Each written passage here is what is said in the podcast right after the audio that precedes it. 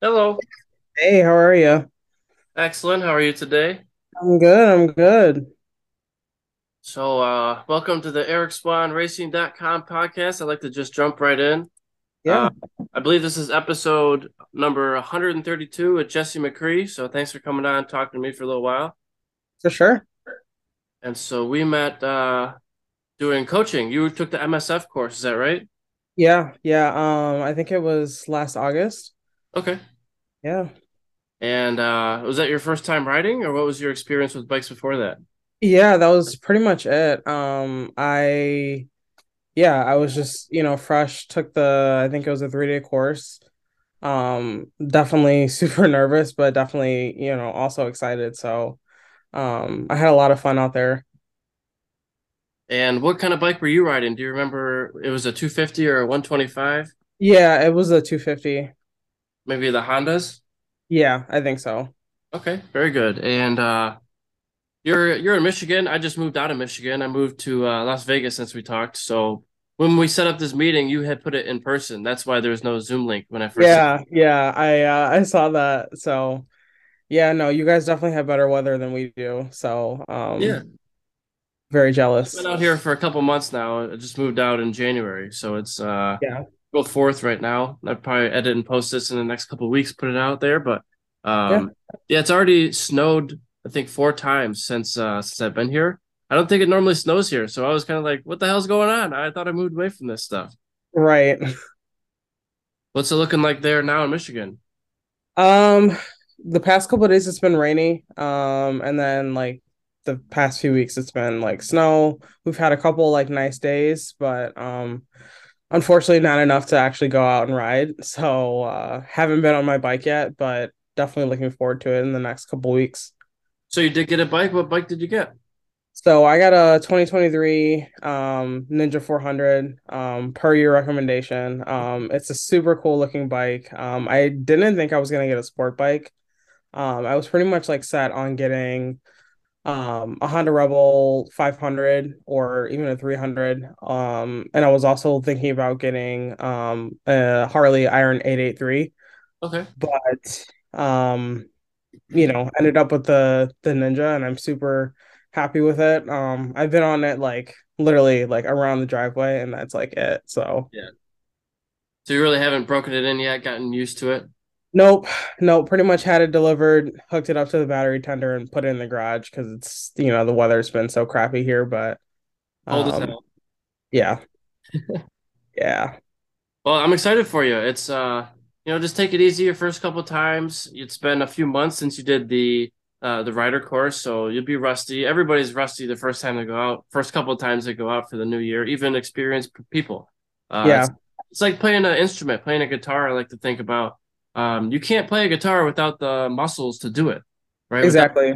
memory. So it's the same thing for riding a bike. Um, you just you're not used to slipping that clutch and using that lever or the the fine tuning that you have to have with your controls with the throttle or your brake pressure. So as always, you know, take it slow when you're starting, but get comfortable with what your bike can do. Go in parking lots again, whether you take another MSF course with that bike now, Yeah, or um, take the advanced rider course, or even just on your own, just in a parking lot practice your swerves, practice your emergency braking, you know, uh, do in a safe way, wear your wear your gear, all that stuff. Um, hmm just uh, test out the limits. yeah.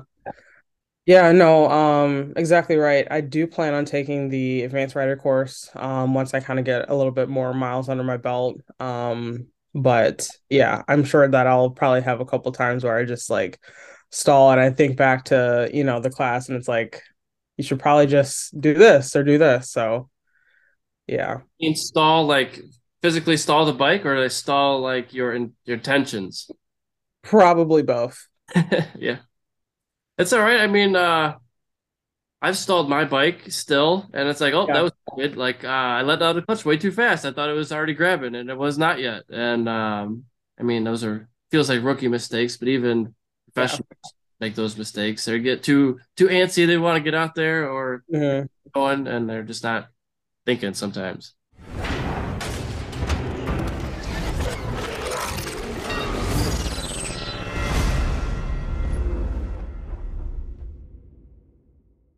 Yeah. So, uh, do you have any questions about riding or new time newer riders that you uh, are interested about? Um, not really. I think my biggest thing that I've done in the time since I've taken my class and right now outside of getting a bike, um, I've joined like a lot of online um like Facebook groups and stuff. Um, you know, more like experienced riders, follow them on, you know, social media and stuff and kind of look at their content and, you know, a lot of people, you know, walk through like their journey and stuff. So I think hearing other people's like paths and stuff has been really helpful. Um, and honestly, like from what I've experienced, like the bike community is like honestly one of the nicest communities that um, you know, I've like engaged with. Um, in comparison to like the car community, you know, people are like way, way, way less judgmental, like really want to help people.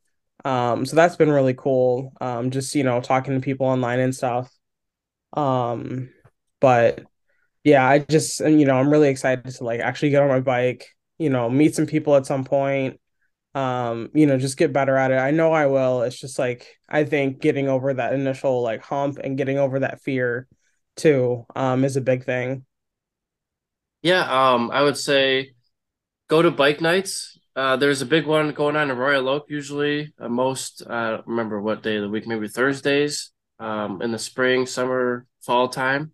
Uh, hmm that you can go out there, ask a lot of questions, talk to people, see all kinds of tricked out motorcycles from Yeah. stock, custom, everything. Um, and uh, we would go out there like once a week for for a while and go on group rides, 20, 30 people sometimes. And then uh, you realize after a certain period of time that it depends who you're riding with. If you're riding with a group of hooligans, you get hooked into that and you start hooligan yourself. But um, after a while, you get to really find out who you want to be riding with, what their style is. Are they running down the freeway at triple digits, or are they taking it easy and you know Yeah. keeping it safe? So you'll, I'm sure you'll come up to that real quick because it's very Yeah. progressive, and that's something that I did when I first started that actually got me into racing. Um, I got into racing because I got arrested for speeding, and I was like, "I ain't doing that anymore. That's done. That's no more of that stuff." And Yeah. uh, I decided to go to the racetrack and not ride in the street anymore, and didn't have a street bike, um, street legal motorcycle for like 10 years or something like that. I just did track only. And I found that I was actually pretty good at this sport uh, at the racetrack. So Yeah. I took to it pretty well. Um, you know, if you can ride a motorcycle, you can do track days. And a track day is not something that's super scary to do. I recommend anybody who rides any kind of motorcycle to try out try one out. Um, and you can take your bike to the track. Sometimes you can rent people's bikes. Sometimes you can rent gear if you don't have a full suit, helmets, boots, gloves, back protector. You can usually find someone who will let you lend lend uh they'll lend one to you, or you can rent one.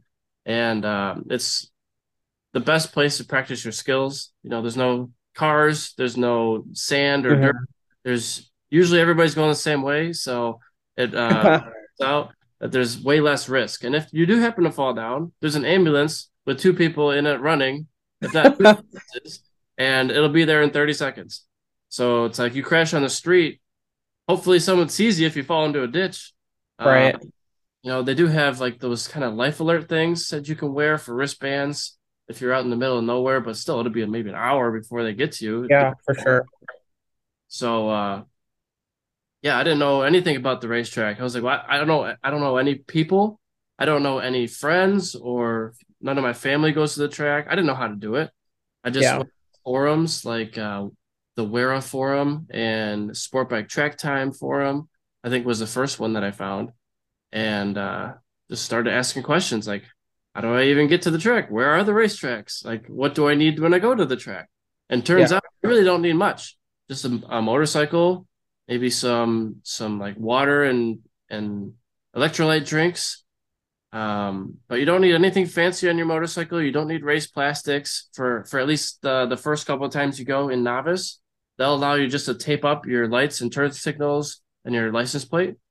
Um, you can even take the fuse out so it's not lit up behind the tape. But the idea is no no glass. You don't want to have any open glass because if, if you crash and there's glass all over the track. Yeah, for sure. Um, if you can afford it, I would highly recommend it for anybody because it's it's such a learning experience and there's coaches there. I've been a coach for sport bike track time and uh, we have novice classroom sessions which we teach you the basics of everything you need to know. Uh, and that's how I learned. Um, yeah. And then you just progress from there. Everybody has their own, you know, uh, speed that they want to get to. Some people want to be professional racers. Other people just want to go to the track every once in a while. Uh, yeah. And uh, so you get wide difference in skill groups, which is fine. Um, that's why we have different sessions for different people. You know, every typically on a normal track day, there's three 20 minute sessions every hour uh, novice, intermediate, and advanced. Um, so advanced is more like the racer or, or really fast guys at the track. And intermediate is a wide discrepancy of skill groups between, you know, first day out of novice and people are sandbagging who don't want to go to advanced. Um, but novice is a lot of times first time people, but I've met people who've been in novice for almost 10 years. So yeah. it depends how fast you want to learn and what what what you want to get to. Yeah, it's it's kind of interesting like, you know, again kind of comparing it to like the car industry and like, you know, motorcycling, like the barrier to entry to like have a track day, like from what you described, is like so low. If you're, you know, now that you know you work like at a track with like you know sports cars and you know supercars and stuff, it's like a totally different thing. Like normally people are like, all right, I gotta get my 911 GT3 RS. I've got to get you know full.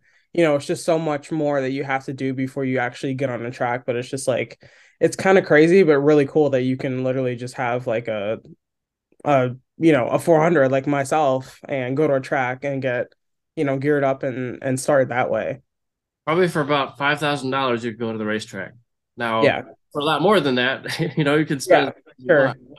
um yeah the barrier of entry is pretty low i would always recommend uh, getting a trailer and trailering your bike to the racetrack because if you happen to have a or a mechanical then you're stranded in the middle of nowhere yeah so uh, you can ride to the track. I've seen that happen, but it's not recommended. Yeah. Yeah, I think um if I get to that point I would definitely, you know, trailer it and do the the full thing, but um yeah, it's it's pretty cool that that's, you know, just how easy it is really. Yeah. And like what you're saying, uh the bike community, motorsports, motorcycle road racing specifically is very um what's the word? nice to your competitors even if you're just at a track day and there's no race going on, like you'll lend parts to your friend or the guy you never met who just happens to be pitted next to you. Yeah. Uh, and uh and give him the parts that he needs if you have spares on you, why not?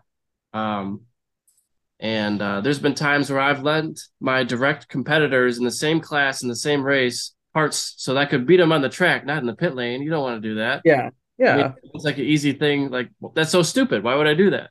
But, For sure. I want to have him out there and battle with me rather than just, you know, beat him because he, had a mechanical failure or something. Yeah. Yeah. It definitely makes it like more fair and square. I never had that community in like soccer or hockey or tennis. Nobody's gonna yeah. let tennis racket because exactly right. yeah. So different. Yeah. So so different. But I think it's because uh typically the costs are way higher than than other sports. And uh, we know these people who are next to us are very dedicated, just like we are. And we've all been in those situations where we need a, a handlebar or clip on or a foot peg, and it's like, oh, what am I gonna do? I'm so stressed out. And, yeah. You know, your friend Johnny over here has twelve of them in his in his uh, spares um, box, so it's like, yeah, why not just help them out?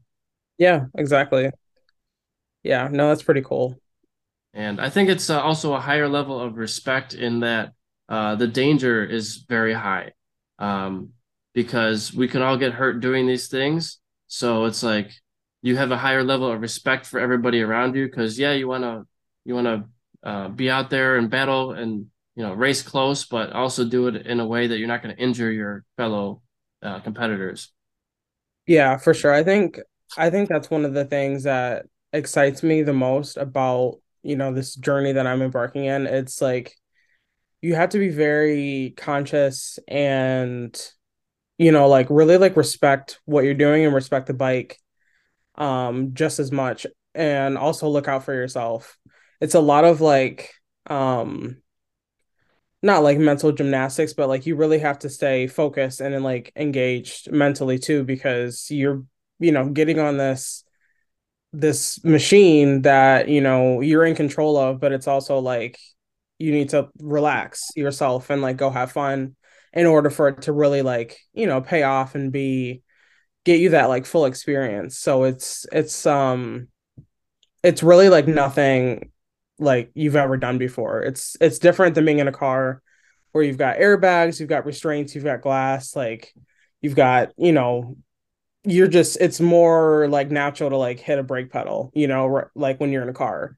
But when you're on a bike it's like you're totally opposite. Your feet are you know pretty much static and you're using your hands and you're moving your whole body to like get around a corner. So um it's again like really nerve-wracking but really really exciting. And so uh was there anything that you struggled with when you were taking the course learning how to ride? Honestly i think it was like the mental part of it. Um i think the first day i did pretty well.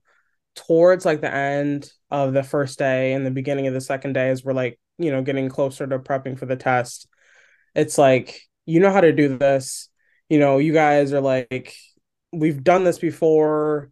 Um just focus relax you know go faster go slower. Like you know all of these things you know how to do. It's just like applying it and like being comfortable in that that moment. Um and I think that's one of the things I'm looking forward to doing now that I have my own bike and I'm in a different like environment and kind of on my own I can go at like a different pace but at the same time it's like a new set of like mental things you have to work through to be like okay well now you're in a neighborhood. You're not in a closed parking lot. Um you will have to go faster. You will have to get the hell out of the way if someone you know was coming up behind you. Yeah. Um but it's it's like okay now i have all the tools in my toolkit and just like going out there and applying it. I think you know that was like my biggest challenge in the class and probably what i'll have to like overcome. And i think what i'm still working through just like okay go get on the bike. Like pull it out of the garage go get on the bike. It's a nice day. Have fun. You want to do this. Um but yeah i think a lot of it is is really mental. That's fair. Um yeah, it's uh, after a while it'll just become muscle memory, and you'll do it automatically without even thinking. You're like, yeah, shift up next gear, you just do it, and it'll take a, a quarter of a second, if not less. And uh, but when you're first starting, it's like, okay, which one do I? I roll off the throttle, I pull on the clutch, I make the shift. It'll take you like three or four seconds, but after yeah. a while, get faster and faster, and it'll, it'll be nothing. You know, yeah. um, my first car was a motorcycle. I bought a motorcycle before I bought a car. Um, wow so I've been riding, I think before I was driving a, a car. So for me, it's like just second nature. Yeah. Uh, but for a lot of people, like you started a lot later than I did. So um, I wouldn't say it's harder to learn. Anybody can learn to ride a motorcycle. It's not rocket science. Sure. Yeah. efficiently and, and quickly. And, and like you said, the mental aspect of it is so huge. I think mm-hmm. one why I started riding is because it's like a meditation. Even if you're not at the racetrack, even if you're just cruising on your own in the streets in your suburbs on the highway, you can't think about anything else. That's, that's yeah, important 100%. because you have you have uh, just this fluid flow of information uh, coming at, at your face, and like you said, you don't have airbags. You don't have uh, these this cage around you in a car. So yeah. yeah, you do have your gear on. I always wear gear. Uh, but you can still get hurt. Um, and so I wanted to say, talk about crashing. Uh, I'm sure that's a fear of yours, right? Yeah, yeah, no, for sure. I think um, I did pretty well in my class. I don't think I had any like really close calls. Um, I think during my test, um, one of the like last few exercises where we had to like speed up, go through the cones, and like make an emergency stop. Um, I think looking back, I was probably like in my head, and I think I was applying way too much throttle like toward the end, and I kind of like I didn't lose control, but I was definitely going faster than I should have, you know, approaching a stop.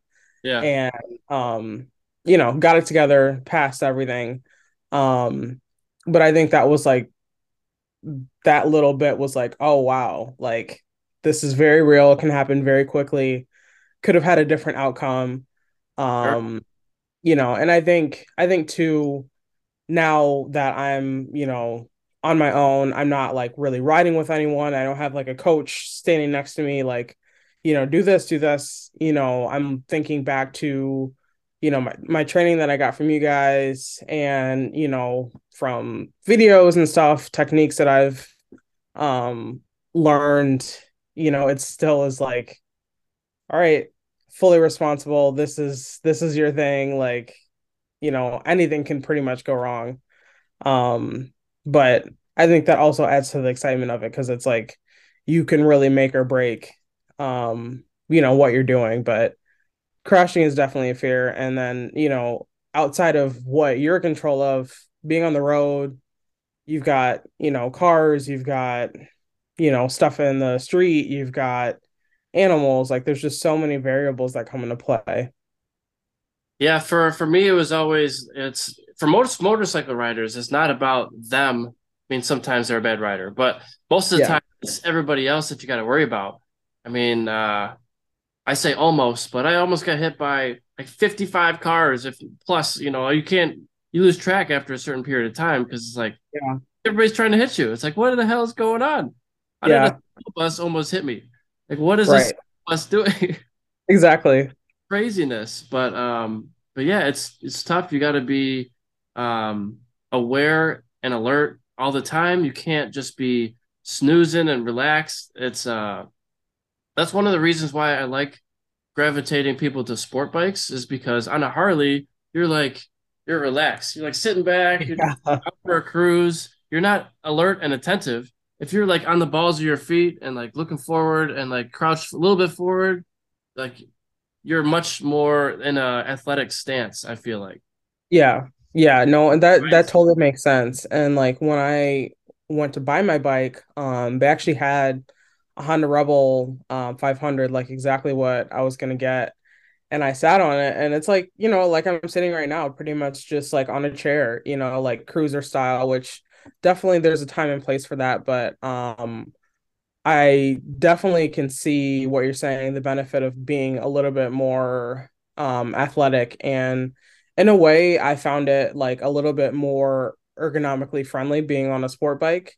Um, especially my Ninja, like the tank where it sits is not like super aggressive like some of the other ones Mhm. um in its class, but still good enough where you're, you know, positioned forward.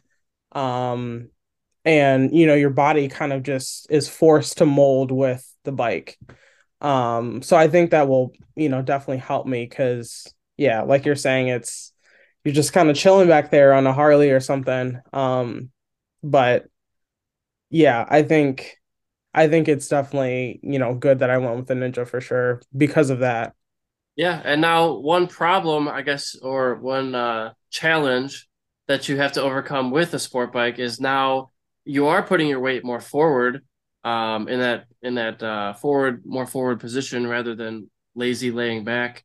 Um, so that tends to have people put too much weight on the handlebars. Uh, yeah think about it in a car. If you're sitting in a car, do you put most of your weight on the steering wheel?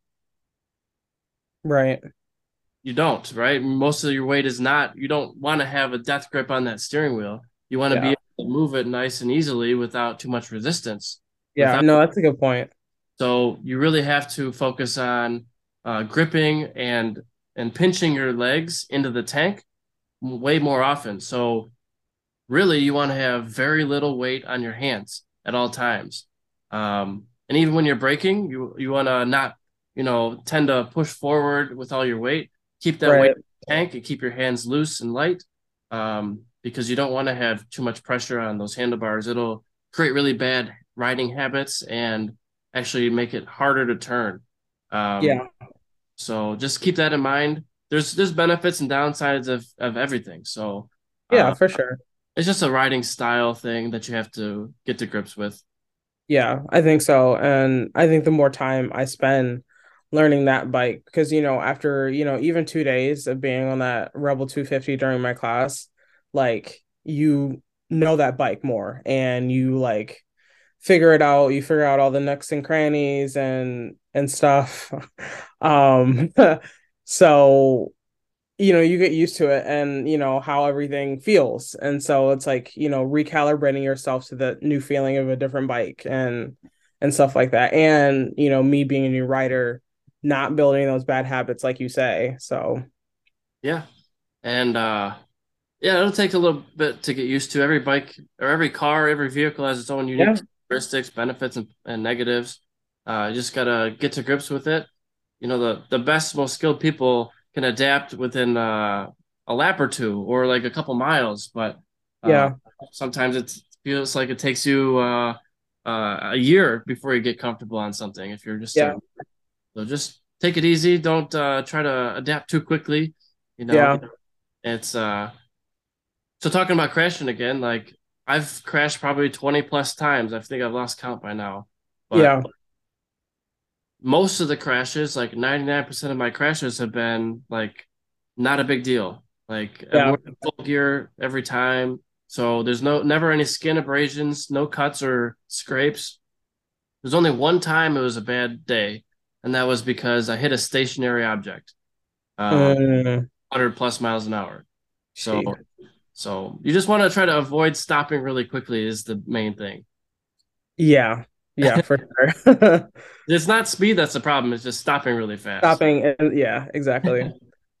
yeah. Um yeah, no, talking about gear, um, that was like, you know, before I even I think bought my bike, I was buying gear because I was like 100% gonna want all the good stuff, like Shoei helmet, like people say like do not cheap out on gear. And even though you know, I haven't been in a crash, knock on wood, you know, I'll stay away from one for a long time, hopefully forever, whatever. Um, but like roll that into the expense of buying a bike. Like I think that is super important because it really can save your life and especially like your skin. So of course, yeah. Um, dress for the crash, not the weather or the yeah. Um, there's a lot of sayings about there's, that. Yeah, I know what you mean. Yeah. But um, yeah, I would. I usually wear more gear on my bicycle than most people use on their motorcycle, which kind of irritates me. the guy who knows nothing about riding, who's not wearing no gear. I'm like, sure, it's America. Do whatever you want. I'm not telling you what to do. I'm just saying, if you want to stay in the sport for a long time and and ride at a high level, um, you know, lead by example. Don't don't be out there riding with t-shirt and shorts and flip flops, which I did before I knew anything. And then, uh, I saw all my I started riding with with a group and they were all wearing like suits. I'm like, you were really wearing a leather suit to bike night? It's like, yeah, the ground hurts just the same as if you're on a racetrack, if you're on the road. So yeah. I was like, oh, I guess uh, I thought people would make fun of me if I wore a leather suit around. And they yeah. might. Who gives a crap? You know, like if they're a real rider, they know. Yeah, for sure. I think um, you know, people always say ride your own ride, you know, and like that applies i think to riding to gear to speed you know everything. Um so yeah i'm not afraid to look like a noob and my all my gear and stuff but you know i want to be safe. yeah i don't think it's noob i think it's uh smart. I really think that's the way to go. Um some people might call it noob but like i'm one of the most experienced riders around and i'm wearing all the gear possible because i know what could happen if it goes wrong. yeah exactly uh, if I'm on the street, I always do boots, at least jeans, like long pants, uh, jacket, helmet, gloves. Uh, yeah. I think that's reasonable. Now, I would like to be wearing something thicker on my bottom half. Uh, I think jeans really aren't enough, especially when I have a hole in my knee right now. That's, that's not going to do anything. You know, they're going to rip right in half. So jeans really aren't enough. They do make uh, they make like motorcycle riding jeans that are double stitch and and multiple panels of of uh, denim or sometimes even padding underneath. Those I yeah. would recommend. A lot of different brands make those, but uh, you just want to keep your skin intact. That's like number one. I don't want to have a skin graft. Yeah, me neither. I have most of my arms covered in tattoos and I want to keep them there. Those are So, expensive, um, right? yeah, super, super expensive. So, um, you know, definitely am going to be in gear all the time. Sure. And is there anywhere that you want to ride to? Is there any specific place that you're looking to go to on the bike? Um, Like road not trips or anything? not that I can think of. Um, I'm glad that I got a Ninja 400 instead of a Z400, uh, and not, you know, you know, being on a bike with like full fairings. Um, so I think I definitely will be inclined to go a little bit further. Um, but I'm sure that I will, you know, come across places either driving a car, um, and you know, say, hey, like I really want to take my bike here. Um, so I'm sure I'll come across that at some point. Yeah. I found that uh the Tail of the Dragon in Tennessee, that was a pretty cool place to go. Yeah, yeah, a lot, a lot of people on forums and stuff. Um, I guess that would probably be one. Um, I've seen a lot of people have really good time. Yeah. Um, I mean, that's a super dangerous place to ride. Uh it's not really for first timers. I would not yeah, I've seen um, I think as many videos of people like executing it really well. Um, also crashing um Oh yeah. just the same amount so Yeah, we took a group of guys down there um a long time ago. Uh, about 20 people. We rented a cabin, stayed there for almost a week or so, and uh we had probably four or five guys crash when we were down there out of a 20 20 some people. So yeah, it's uh it's hectic and people are trying to go fast and starting to take chances and they're not really knowing what they're doing out there. So yeah, you're gonna fall down eventually. Yeah like that. Trying to keep up with yeah your buddies who are racetrack riders and you're not. yeah exactly yeah i think um yeah certain places will just not be as forgiving and uh you know all the twists and stuff that you know i've seen on tail of the dragon you know it's just got to be super careful Yeah. Now, uh, you know, it's like if you if you crash at the racetrack, you generally end up in a field and you're just pissed off. If you crash at a on a side of a mountain, you either hit the mountain on one side or you go off the side other side of the mountain down a yeah ravine. It's like, and both those things happen. One guy hit the mountain and the other guy fell down the cliff. And that it wasn't really that but much of a cliff, but uh it was probably like a 40% like grade down um, and we had to get a winch from a truck to pull him out. jeez that's that's crazy i my ego would be so bruised after that. It was wild.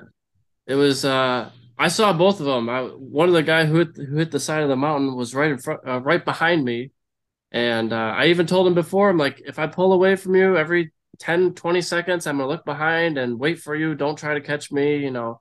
yeah And sure enough, he was like, I can I can follow him, and it did not work. And the other guy, he was right in front of me, and uh, he just low sided. He tucked the front, And uh, man, I thought I was going to run over his hand. It was that close in front of me. He must uh, been one one to two feet in front of me, and he just washed out the front and just he just disappeared from my sight, just down the Oh side. my Of, gosh. like, where'd he go? What are you doing? Yeah. That's crazy. So not ideal, I'd say, but uh, maybe It happened. I'm sure, you know, both of them learned a whole lot from, you know, that experience. I think anytime you have something, you know, bad happen, it's a good opportunity to learn something. So, yeah, um, you know, definitely an expensive and, you know, more dangerous way to learn, but, you know, nonetheless, you you get something out of it, hopefully. at least uh, you get some motorcycle maintenance and uh, rebuilding. Yeah. Yeah. Not the end of the world. Um, are you good with uh, mechanical work? Um, I'm not not the best, but not the worst. Um, I did get, you know, basic like toolkit, um, you know, set that I would need if I, you know, pull off my fairings, stuff like that. Um, I will probably take my bike in for at least my like initial maintenance and then um try and do stuff myself after that. Um, you know, just for not even like monetary reasons, but just so I'm like more engaged with the process with the bike. Um, you know, build my confidence on being able to, you know, fix stuff myself if I need to. Yeah, absolutely. I agree that uh, you should learn at least some of the maintenance. Now, Yeah. um, through all the riding that I've done, I've gotten to the point where I can take a motorcycle all the way apart to the frame and rebuild it back to uh, to stock or you know with the upgrades that you want on it. Now, I'm not going to say I do it quickly. I am not a certified mechanic. Um, Yeah. a YouTube certified mechanic. You can learn a lot from just searching things online. How do I do this? Yeah. Uh, 100%. Right now, my the bike that I rode at, at the MSF course um, is actually needs some work, and I've been working on it lately. I just did an oil change to it. I uh, replaced the tail light that was screwed up. That's uh, one side had melted off uh, because it was the right hand rear turn signal was right in front of the exhaust, so it melted off and uh, Sounds it's like a really bad design. terrible. It shorted out uh, in the rain one day coming back from a workout class, and so uh, I didn't really touch it because it was coming to be winter time, and I just started working on it in Vegas here uh, a couple weeks ago, and uh, so now it will it will run sometimes, but it will die in idle. So I've turned the the idle screw all the way up to max, and I, I can ride it. It rides fine. I can go through all the gears, but if it goes too low in the idle, it'll just die on me. So Hmm. I'm thinking maybe have to adjust the the uh, throttle cable at the uh, at the throttle area to make it a little tighter Sure. uh, and then also maybe check spark plugs, try to replace those. Because if it was electrical, uh, th- I'm thinking maybe that would have been affected. Um, I'm not sure about that. Like I said, I'm not a master mechanic, so might be sounding stupid here, but this is just what's going through my head. And then next thing would be the air filter. Um, maybe not in that exact order, but Sure. um, Yeah. do this the cheapest things first, and then see if it works. And uh, make sure you always have oil in your vehicle because if you don't, it's going to be a bad day. Yes. Yeah. Um, when I was picking up my bike, you know, we did the walk around and they were, you know, basically showing me, you know, just preventative stuff that I should look at every time. And that was definitely at the top of the list. So, Yeah, if you don't have oil, that engine will seize pretty quickly. Um, yeah. my truck died and blew up, not not in a uh, visual way. Dramatic way. Yeah. Yeah, that wasn't dramatic, but it just stopped working basically. Uh, my timing belt went, and I was like, you know what? I, I don't know if I really need a new one. And then very quickly, right after my engine went, uh, became an interference engine, and this was like a couple months ago. I was, I was like, you know what? Do I really need to spend all the money on doing this? And then I was like, oh, well, there's the whole truck. Yeah. I feel like such an idiot, but um, sometimes that's how it goes. And Yeah. like, Hindsight is 2020. I was a little bit uh, more free with that checkbook on the repair, maybe I'd still have my truck. Maybe so. So now I'm in a like a Toyota Corolla, four door sedan. It's first sedan that I've had in uh, a long time. I wasn't done driving that that truck. I only had like 160,000 miles on it. That's honestly not bad. But yeah, that's uh I know that one had to hurt. Yeah, could have had 100,000 more on it, you know. Yeah, for sure. And now I can't just throw my bike in the back of my car. Yeah, I was just gonna say, you know, track days are probably uh out of the question for a little bit until you get a new one. Yep, or at least a hitch. I mean, I've towed with a sedan before. That's how I went to the track in the first place. I didn't have a truck. I just had a it's like a Pontiac Sunfire two door sedan, and uh, I mean, it didn't like it. It didn't like towing a trailer, but it could do it. Motorcycles that heavy, couple Yeah. hundred pounds, but yeah, it's it's doable. Yeah, I just need to get a hitch on this one. 100%. So, uh, so you're looking forward to riding this year? Um, any other things you wanted to talk about? Um, not that I can think of. I will, you know, definitely be in touch, keep you uh updated on my progress and um my my writing experience. So just uh excited to get out there. Awesome, very good. I always like to have new people getting into the sport. You know, keep keep that uh wheels the wheels turning. Keep Yeah. people coming in. I like it. For sure. Um, and so uh, let's see. Just looking through some things here. So, do you follow any uh racing series? Um, so I follow Formula One. Okay. Um, I am eventually gonna get into MotoGP. Uh, sorry about that. It like cut out. Yeah, I, I think it did at my side too. Um, no worries though. So sorry about that. Um, All good. So you were saying you're you're getting into Formula One, maybe MotoGP. Yeah, yeah. So I followed Formula One for the past, I don't know, maybe like three or four seasons. Um, I'm a huge McLaren fan. We aren't doing that well this season, but you know, I'm hoping for a comeback at some point. Oh, but they have cool Um, colors. They do. I love the papaya orange. So, um, yeah, but they're they're the team that I root for. Um, but definitely want to get into watching MotoGP, following that a little bit more closely. Um, I'm sure once I, you know, kind of get more into riding myself, it'll be easier. Um, but but yeah, uh, mostly Formula One for right now.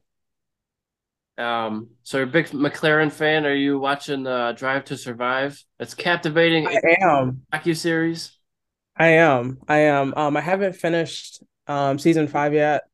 Um, it's kind of it's kind of funny to watch like the current season and then, you know, go back and watch Drive to Survive since it's like, you know, from last season and everything and like rehashing all the stuff that um happened, but um I think I'm I'm like fifty fifty. I'm glad that that series exists because I think it is like way easier for people to like sit and watch Netflix and like kind of get introduced to the sport.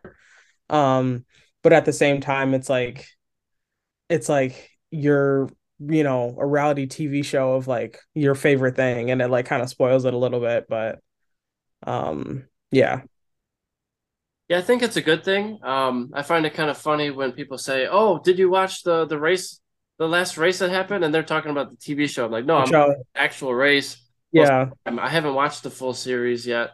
I've watched a few episodes of it, but I think yeah, great thing to get more people introduced. It sounds like um, the attendance is higher than ever at a lot of these events, so that's really good to see. You know, they're getting sold out, four hundred thousand plus crowds over a weekend is is really great to see. It's like it's yeah, the Super Bowl.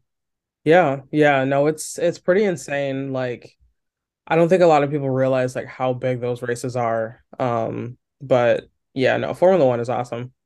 I think it's because it's well, it's an international crowd. You got the whole world uh watching it, not just football fans. Yeah, yeah, for sure. Yeah, So you get a lot bigger following, and it's uh, relatively small over here still compared to European countries and Asian even, um, like even Middle East. Like I, I feel like stick and ball sports still vastly dominate the yeah, landscape here. I go to the I know it's like March Madness and all. Well, it's not March anymore. Um, yeah, like football or football and basketball um, are always on TV. And I'm like, ah, you know, I can watch, yeah. but that's not my forte. Like, where's the racing? Anybody got a racing show on? I know. The hockey. I was at the bar yesterday watching the hockey game, and this lady turns it to the, the basketball. I'm like, I was watching that. There's already four TVs that have this basketball game on right next to each other. Why can't you have the Yeah, hockey game on? right. I was like, ah, oh, this is frustrating. Yeah, I mean, it's definitely like kind of um it's kind of good in a way that it's a little bit more low key and like exclusive because there's something really exciting about like staying up till like 1 a.m., you know, for like, you know, watching the Australian GP and like, you know, it kind of it brings a new level of excitement versus like, you know, everyone in the country is like sitting down watching this, you know, Super Bowl or whatever. Um, but but yeah, no, I definitely hear you. it's kind of like you found something that's that's a gem, but not everybody knows about. It's like you want Yeah, I just like want to keep it like safe and secret and like shh. But Most people who have introduced it to uh, motorsports and racing are like, yeah, that's awesome. Like this is great. Like I can't say anything bad about it.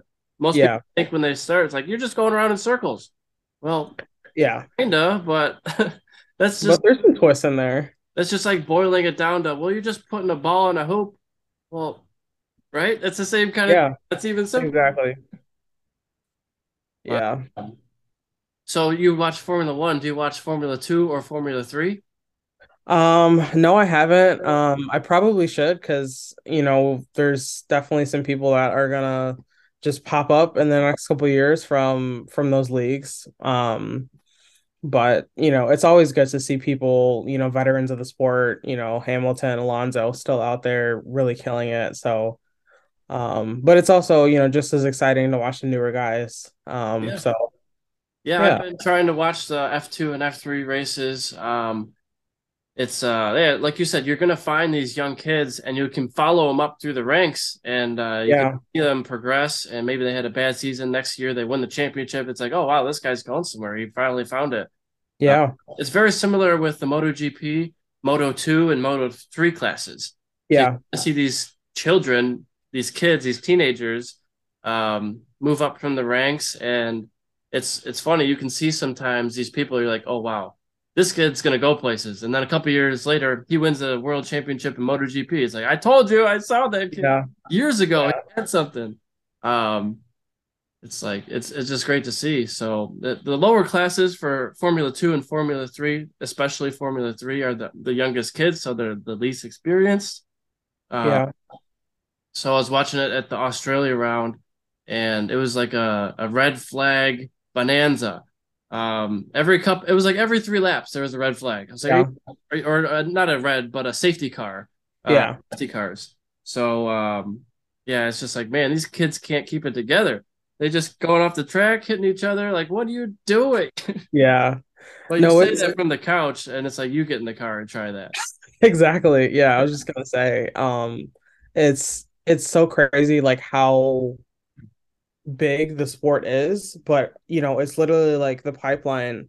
Like people start from when they're like literally five or even Younger than that, even younger, like in go-karts, and then, you know, like all the way up, and then it just ends up to a, a group of like 20 people, you know, globally that are in Formula One racing every week. It's just um and like, you know, the financial part of it too. It's it's I think it goes to show like how um, and I mean, I know MotoGP is not, you know, any less expensive, right? But just the barrier of entry again, like how much it takes to get to a really professional level. So, um, yeah, it's it's super exciting to watch, um, you know, every week, but you know, it's it's literally like people's dreams to do that, and it's just crazy to see someone like dedicate their life to that. absolutely, it's ins- inspirational to me because that's kind of where I want. Yeah, to be. Um, you know, I'm I'm not delusional. I'll probably never make it to MotoGP. You know, starting at my age, but I sure. still compete at a high level. Um, in the national series, maybe international if I'm lucky. Uh, Yeah, uh, you know, talking about financials, doing track days. So riding on the street, a couple thousand dollars. You can find a, a motorcycle today on Craigslist or Facebook Marketplace for fifteen hundred dollars, two thousand dollars. sure. Get a helmet, a jacket, boots, gloves, another maybe five hundred bucks. Um, so relatively low to get into the sport. You can get a scooter for like two grand, something like that, Yeah, brand new. Depends on which one you get. Those Honda Groms are street legal, or the yeah. Z125s are like maybe three thousand dollars, brand new. Yeah, I think so. So uh, very accessible, way cheaper than a car. Um, For sure. and most of the time, you don't need a four thousand pound car to drive you around. You need like a four hundred pound machine to to propel you, right? Right. Yeah, exactly. It'd be harder to use that all year round in Michigan. Uh, Yeah. cold half the year. But uh, that's why I moved. One of the reasons why I moved down here is so I can be uh, riding or being at the racetrack almost every day of the year. Um, Yeah. And now doing a track day for your first novice session might be a couple hundred dollars, um, maybe some fuel to get there. I always camped and put a tent up at the racetrack, so I didn't ever Yeah. hotel unless it's, it was snowing, which happened a couple of times. Um, and then just some food, which you would normally eat anyways. Uh, Right. Exactly. you don't need a crew, you don't need people there, you don't need tire warmers or or stands. Just show up and ride. A couple hundred bucks. No. Uh, to get into racing, I I would say at least fifteen hundred dollars to two thousand dollars per weekend, which would cover hmm tires and now a small amount of crashing bill here and there, and uh, you know travel and and more fuel, um, and your entries, your race entry fees, things like that. Um, and that's at the the amateur level. To do a professional race, you're talking anywhere from five to fifteen thousand dollars per weekend just to enter and show up. Um, based on you know crew costs, you have to pay for crew credentials. You have to you usually pay your crew to show up and do stuff. Right. Yeah. And you're using instead of maybe two rears and a front tire for the amateur event, you're using like maybe four or five sets of tires, depending on what class you're in. Um, and 400 bucks a set adds up pretty quick.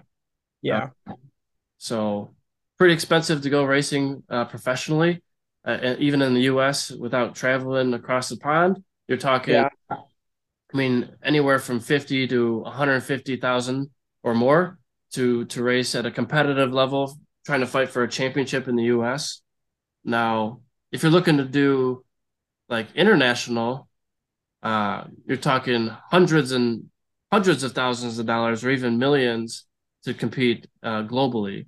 Like um, Formula One, for example, is the, the, pinnacle of the sport where all the, the technology yeah. is developed. So that's hundreds of millions of dollars. Yeah, so exactly. huge. Like Formula One is is by far the most expensive thing to get into. But even like an Indy car, you're talking probably ten million dollars. I know Easily. recently who's uh who's driven for Indy Lights. He's one of my coworkers, which is like the road to Indy, the the next step up. Um, or in uh, Indy Lights is the one below IndyCar. So Got it. even for Indy Lights, you're talking like 1.5 million dollars for a season. That's and, so crazy. And so I don't come from a rich family, unfortunately. Like, uh, so I've I've done everything in racing that I've gotten so far from sponsorship and my own seven jobs or whatever, you know. yeah. So it's like, how hungry are you? How much do you do you value this sport? How far do you want to go? Um, actually, just today I had a I had a call with uh, like a sponsorship coach, um, and so we were talking for a little while, and we have another call on Thursday, and maybe one tomorrow if I can fit it in. But uh, I'm like reinvigorized, invigorated. Yeah. Because I've been out of racing for a little while. I've been racing other things other than um, modified sport bikes. I'm trying to save money. I did a season, a couple seasons of mountain bike racing, a couple seasons of go yeah. racing. Kind of got into coaching so I can be back at the racetrack. Um, yeah. And now I've coached with five different organizations, and it's like coaching is great, but I really want to be racing full time. Now, for how sure. How do I do this get there on the hundred fifty thousand dollar season, you know, maybe plus if I wanted to do it seriously, not work a full time job. You know, that's yeah. not say minimum thirty thousand would be scraping by, right? So yeah, so one eighty would be the ideal, you know, high end of it. Maybe maybe even more if I wanted to live luxuriously uh, over over three, you know, thirty grand, but so yeah, anywhere from 50 to 180 is really my goal for a season. Like, well, how do yeah. you convince a company that their marketing budget is going to be best spent on me and my you. team? Right. You know, so that's that's the struggle. It's like there's money out there. Obviously, Formula One. Yeah. They mean they have millions and hundreds of millions of eyeballs on them, which is why they can demand that money. But like, um, so there's money out there. So how do I convince a company to to invest in me and to put their marketing dollars in me. Because that's what it comes down to. It's marketing for them. Mm-hmm. yeah. So that's what we've been going over in these calls just trying to uh dwindle it or windle it down to like it's a business transaction. It's not yeah. Some, it's, it's not charity. It's not a donation. It's like i'm providing a real value to you. I have this podcast right. with uh like a hundred thousand uh, viewers on it uh, that's not nothing. You yeah, yeah, for sure. The social media, something like thirty thousand followers. So it all it all adds up at a certain point. You know, if you had twenty million followers, you'd be able to get whatever sponsorship money you wanted. Yeah. So it's like, what is yeah. engagement? What what do people are they listening to you by hour two of this podcast? You know, are they still listening? exactly. Out. So just trying to go down that rabbit hole. Yeah, no, it's uh it's definitely super exciting too. Um, you know, I hope that all of it like, you know, obviously works out for you because I think everyone who has a passion about anything, like they want to do that 100% of the time. So, yeah, that's uh it's a lot of work to get there, but it's definitely worth it. Yeah. It's like uh yeah, I'm I'm just uh so passionate, I guess you could say uh obsessed. Um Yeah, good way. It's like put your put your obsessions or your addictions into positive things, right? 100%. keep wanting to do it. Like uh I have all these different avenues of Eric Swahn Racing LLC now, whether it's the coaching, the sales, the podcast, the racing, um, marketing, uh, hmm writing for different companies, coaching. So it's like uh, I'm just trying to do as many things in this avenue of racing and motorsports as I can. For So sure. or let's play on the simulator. Uh, let's watch a race on on TV. Um, oh, I wanted to to to mention that you can watch if you already subscribed to Formula One, you have access to Formula Two and Formula Three. Sweet. Okay. Did You not know just that. you could already just click on them tonight when you're going watching when you're eating dinner. You can watch a Formula Two race or something. Yeah. Uh, yeah, it's just they also have the sprint races and the the qualifying sessions, the practice sessions. I don't think they have every all the every single session, but they have Yeah. them. So it's it's pretty good coverage. They have commentators on it and everything. So it's Yeah. it's cool to watch. Definitely gonna check it out. Yeah, very good. Yeah. So do you do you have friends or family who ride a motorcycle now? Like, how did you get into it? What made you uh, pull the trigger? Yeah, so um my uncle he he rode for most of his life. Um he uh with his job he rode motor motorcycles um and he just stopped riding um like last year or 2 years ago um more so just for like health reasons and stuff. Um but he was like really the only one in my family that that rode, you know, everyone and my family is like, no, don't get a motorcycle. It's too dangerous. You know, that that whole spiel that I'm pretty sure literally everyone with anyone that they care about in their life, they're gonna tell them to not get one. Um, so I'm kind of the the oddball out, the next generation in my family, I guess, to to get a bike. Um, don't have any friends really who ride. Um, a couple coworkers, but but that's it, and they ride Harleys. So um, it's pretty much just me literally barking on this like solo adventure, um, which again makes it more exciting. Um, and I think I'm even more passionate about it because it's literally me doing something 100% on my own um, for the first time, just figuring it out.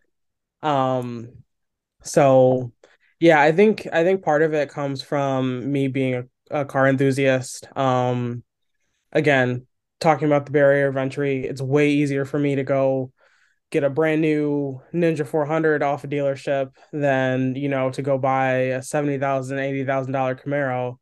Um, you know, one I can do and, you know, at my current state in my life versus one I'm going to have to save, you know, 3 to 5 years for. Um, so that's kind of like what it came down to. I was like, you know, I really want to like capitalize on my younger years, I guess, and you know, do something fun and exciting for me um without it really breaking the bank. Um and you know, being on a bike, you're just again, like we talked about, you're way more connected, way more into it. So um it was just kind of like let me just do something I've never done before, something I know I'm gonna like because I like cars, I like going fast, I like racing and motorsport. So just pulled the trigger. Sure. And so it sounds like you're going through it the right way. You know, I had the same. You're never getting a motorcycle speech. Uh, you're gonna kill yourself. Yeah. so, um, I took the approach of, well, I'm gonna show you that I can do it the right way. I'm gonna take the course. I'm gonna take the Mhm. basic rider course. I'll do the advanced one, and uh, I'll wear all the gear. Well, I didn't start doing that, but like I eventually was like, I'll prove to you Eventually did. safe way. Um, not be a squid you know. And so it sounds like you're going through the same kind of path, uh, doing the safety stuff.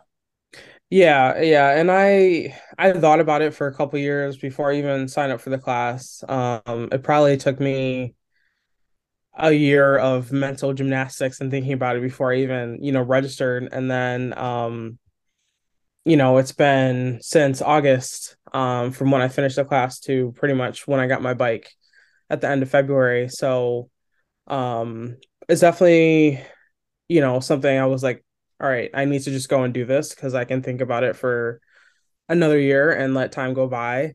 Um, but I think I was also like really intentional about it too, because I think I have a respect for, you know, all the good, the bad, and the ugly that comes with, you know, being on a bike and stuff.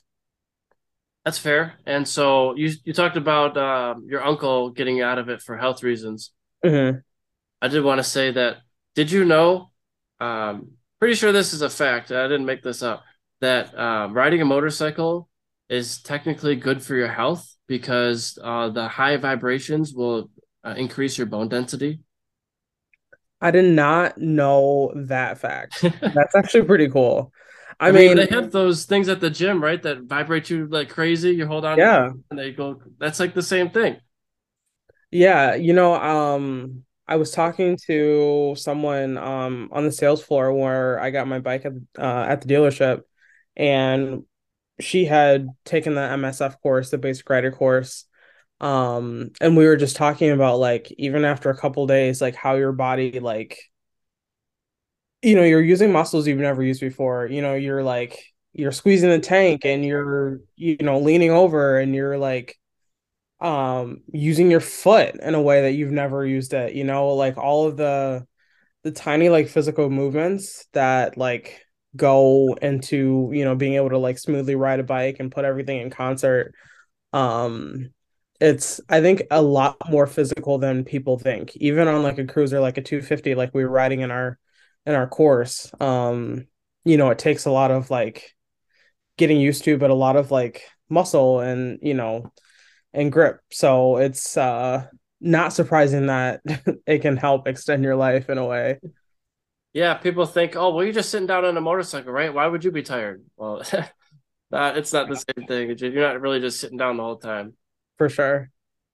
And so, uh, can you talk about what it's like to be a black woman in the industry? There's uh, not a ton uh, of you out there in who are riding motorcycles. Yeah, for sure. I mean, in the motorcycle industry and the car industry, um, you know, I think just being a minority in like any space, you know, you've got to either like I think the best thing you can do is just embrace it and um just like honestly like be yourself. I think there's like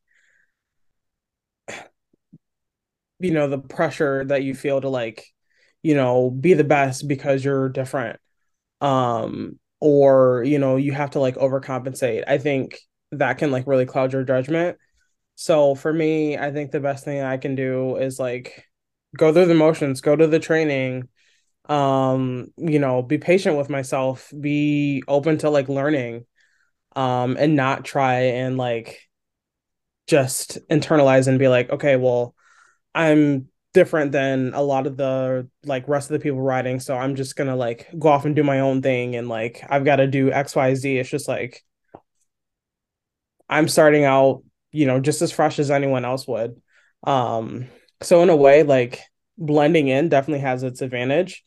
Um, but I think, you know, it's also important um, you know, to recognize who you are. And, you know, I'm in a really good position um to be able to like have the things I have and like to be starting the sport um and going on this journey and hopefully you know even if it's as simple as like I'm going down the road and there's a a kid in their car seat and they see me and they wave and they're like you know 10 years down the line they're like wow there was someone out on the road who looked like me, you know, doing this thing, um, you know, in a, in a space that maybe didn't have the same amount of like representation.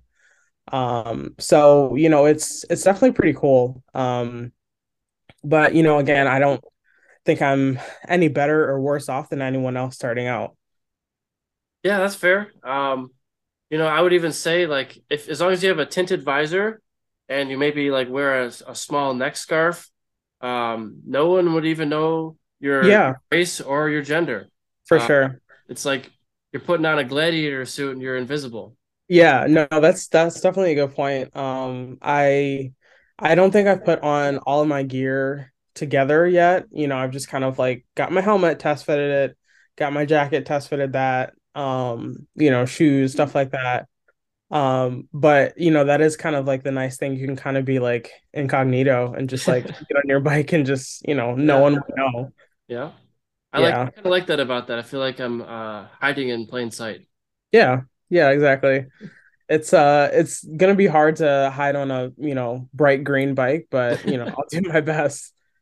Yeah, I mean, just do you. Uh, I love Kawasaki brand. I've had five of them so far and one Triumph. So Got uh, it. I'm a big Kawi fan. I got two in the garage right now. Yeah. Do you um do you have plans to fix up your or I guess race your your race bike again anytime Yeah, the race bike is uh in full working order. Um, when I moved to Vegas a couple months ago, I did have to leave my trailer uh in Yeah, Michigan. So I don't have a trailer and I don't have a hitch on the current car uh that I have, but my goal is to get a, a pickup truck in uh, an indefinite amount of time. I don't have a date on that, sure. but Yeah. uh, yeah, I definitely want to. Uh, I've been at the track quite a bit this year already. Um, I did uh, s- I did seven days of on track coaching, um, riding a BMW S1000 RR at uh, Las Vegas Motor Speedway and Streets of Willow Springs, um, in Willow at Willow Springs. So um, that time I got to use their bike instead of had to bring my own, which was really nice. Yeah. Um, at the moment, I don't have any set concrete plans to be racing my ZX6R Kawasaki. Um, man, that bike's 15 years old now. I can't believe it. Uh, That's so crazy. and you don't even need to have a, a nice new race bike to go to the racetrack. Um, people race vintage bikes that are 50 years old all the time. Uh, Yeah, need to be doing a lot more maintenance to them, but you can sure. race them and have a lot of fun on them. So there's no real year uh, that it has to be. But right now, um, I'm kind of focusing on saving money, saving. Yeah. I want to buy a, uh, a new vehicle, so maybe I could trade this one in, and then uh, if I can work on the sponsorship money, who knows? Maybe I'll be racing in two or three months. Uh, Yeah. if I can find, you know, really would like to have, like I said, at least 50 a year um, would be a competitive season. I've never had 50. And I've always Yeah. had it on a shoestring budget. Um, like just trying to barely make it to the track and sleeping in a tent at the end. When everybody's going back to a hotel, I'm like, Well, see you guys tomorrow. I'll be here. yeah, I kind of, you know what? I kind of like it because um, you get to ra- wake up at the racetrack and you don't have to drive anywhere. Um, Yeah. save money on gas, save money, save time. Uh, but it, I would maybe like to be in like a camper or like a motorhome way down the line would be nice. Yeah. Something a little, little bit more luxury than a tent. Yeah. Less less rustic. So- Sometimes it rains and you get rained on inside your waterproof tent. That definitely happens. Yeah. That uh I'll do whatever it takes. yeah, exactly. Yeah. I think again, you know, whatever you're passionate about, like being willing to like rough it out for for a little bit to get to the the bigger goal. Um, you know, definitely respectable for sure. Yeah, and ideal goal would be uh, next year or even maybe late this year if I'm if I do a couple expert races and get back up to speed. Um, would be doing MotoAmerica. I really want to do uh, professional racing uh, with the super sport class, uh, which is now the 750cc bikes. Um, I believe that I could qualify and uh, compete at a high level for every racetrack. For Uh, sure. now, the first couple of years, maybe I'll be top 15 would be the goal. Um, but eventually, yeah, I'd like to win the championship and uh, see as much as I can do and move up from there. I've Yeah. done 600s and 1000s, and uh, I'll ride just about any class. Yeah. What is um you know, from the point of view of a more experienced rider, um like the jump from like, you know, 600 to like 750 to a 1000, like is it really as dramatic as it kind of sounds or like what? It depends. It depends on the machine. So I haven't been on a 750, but I can say the 2023 BMW S1000RR is a phenomenal machine. It is extremely forgiving. Uh, Mhm. it has, well, it depends what mode you're in. Uh, the BMW has many different modes. Like, Um, let's see. It will have a rain mode, a road. I think it has a dynamic, and then a race pro one, and I think a race pro two mode. And all of them have different uh, characteristics for your for your brake pressure. Your uh, it will even link your front and rear brakes in rain mode. Um, wow.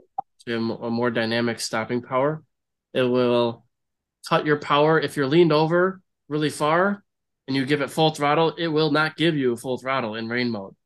Um, the traction control is is different in different modes. So honestly, the first time I rode it was uh, I was pleasantly surprised. I thought it was I was a little nervous I actually getting on this bike for the first time, and then right away I was like, oh, this is not so bad. Like, um, I yeah. thought it was it was I put it in rain mode just to start out, just the base one, even though it was dry, and let's just you know slowly work our way up through the modes, and uh, and we also had, it was very cold. It was like 45 degrees. Um, so low grip temperatures. Um, but no, it was great. And I even found in rain mode, I was like full throttle and it's limiting me on the straightaway. I was like, man, I, I can take it out of this mode. I, am I'm, I'm done with that, that one. Let's move on to the next. Yeah. Uh, moved up to, I think it was dynamic for a little while, but, uh, but yeah, it felt great. It's, um, now if you have like an R1, uh, a little bit more aggressive on the power delivery. So yeah, yeah. I wouldn't say it's a high side machine, but it's more, way more likely to, to spin up the rear tire than um, than the BMWs in my experience. Sure. And so, yeah, uh, even the Kawasaki's, uh, the ZX10s, I would say are maybe between the aggressiveness of the Yamaha and the BMW. Um, and and since I would never really say this, but since the BMW has such great electronics and limiting your power, it's maybe acceptable for a new rider to get on one of those because it's it's so friendly. It's so user friendly. Yeah. Uh, in this coaching uh, company that I was working with, they said when they moved up to this to the I think it was ZX6Rs, the 600cc, the BMW S1000 RRs, their crash percentage rate dropped by like 33%. Wow, that's. I was like, are, are you kidding me? Like, how how is that possible? I said, do you think that they're respecting the vehicle more, or that it's just a better package for the student. he was like, it's just a better package all around. Um, so maybe it's a little bit of both. I'm not sure, but um, yeah, I would always recommend people start on the smallest CC machinery that you possibly can because yeah, I feel like you'll learn you'll learn faster. I there was a guy Al who I always raced against, and he was on a 1000, and I was on a 600. And every race event, I would be two to three seconds faster lap than him because he had a bike that he couldn't use all the power. He couldn't get the the power to the ground uh, as fast enough. And I was full throttle, and he was still trying to manage that throttle. You know, so yeah. When you get into the professional ranks, yeah, it's a little different. They can they can use that power, and they're going to smoke you if you're trying yeah. to race against them. So uh, it also depends on what track you're at. If you're at a track that has super long straightaways, you're going to get killed by a 1000 for sure. But if it's a track like Grattan Raceway or a tight, twisty circuit with elevation, you can compete. Yeah. So, but uh, so uh, is there anything else on your mind? Uh, you wanted to talk about today? Not that I can think of. All right, very good. Well, that's about uh, hour fifteen so far. Cool. That little blip.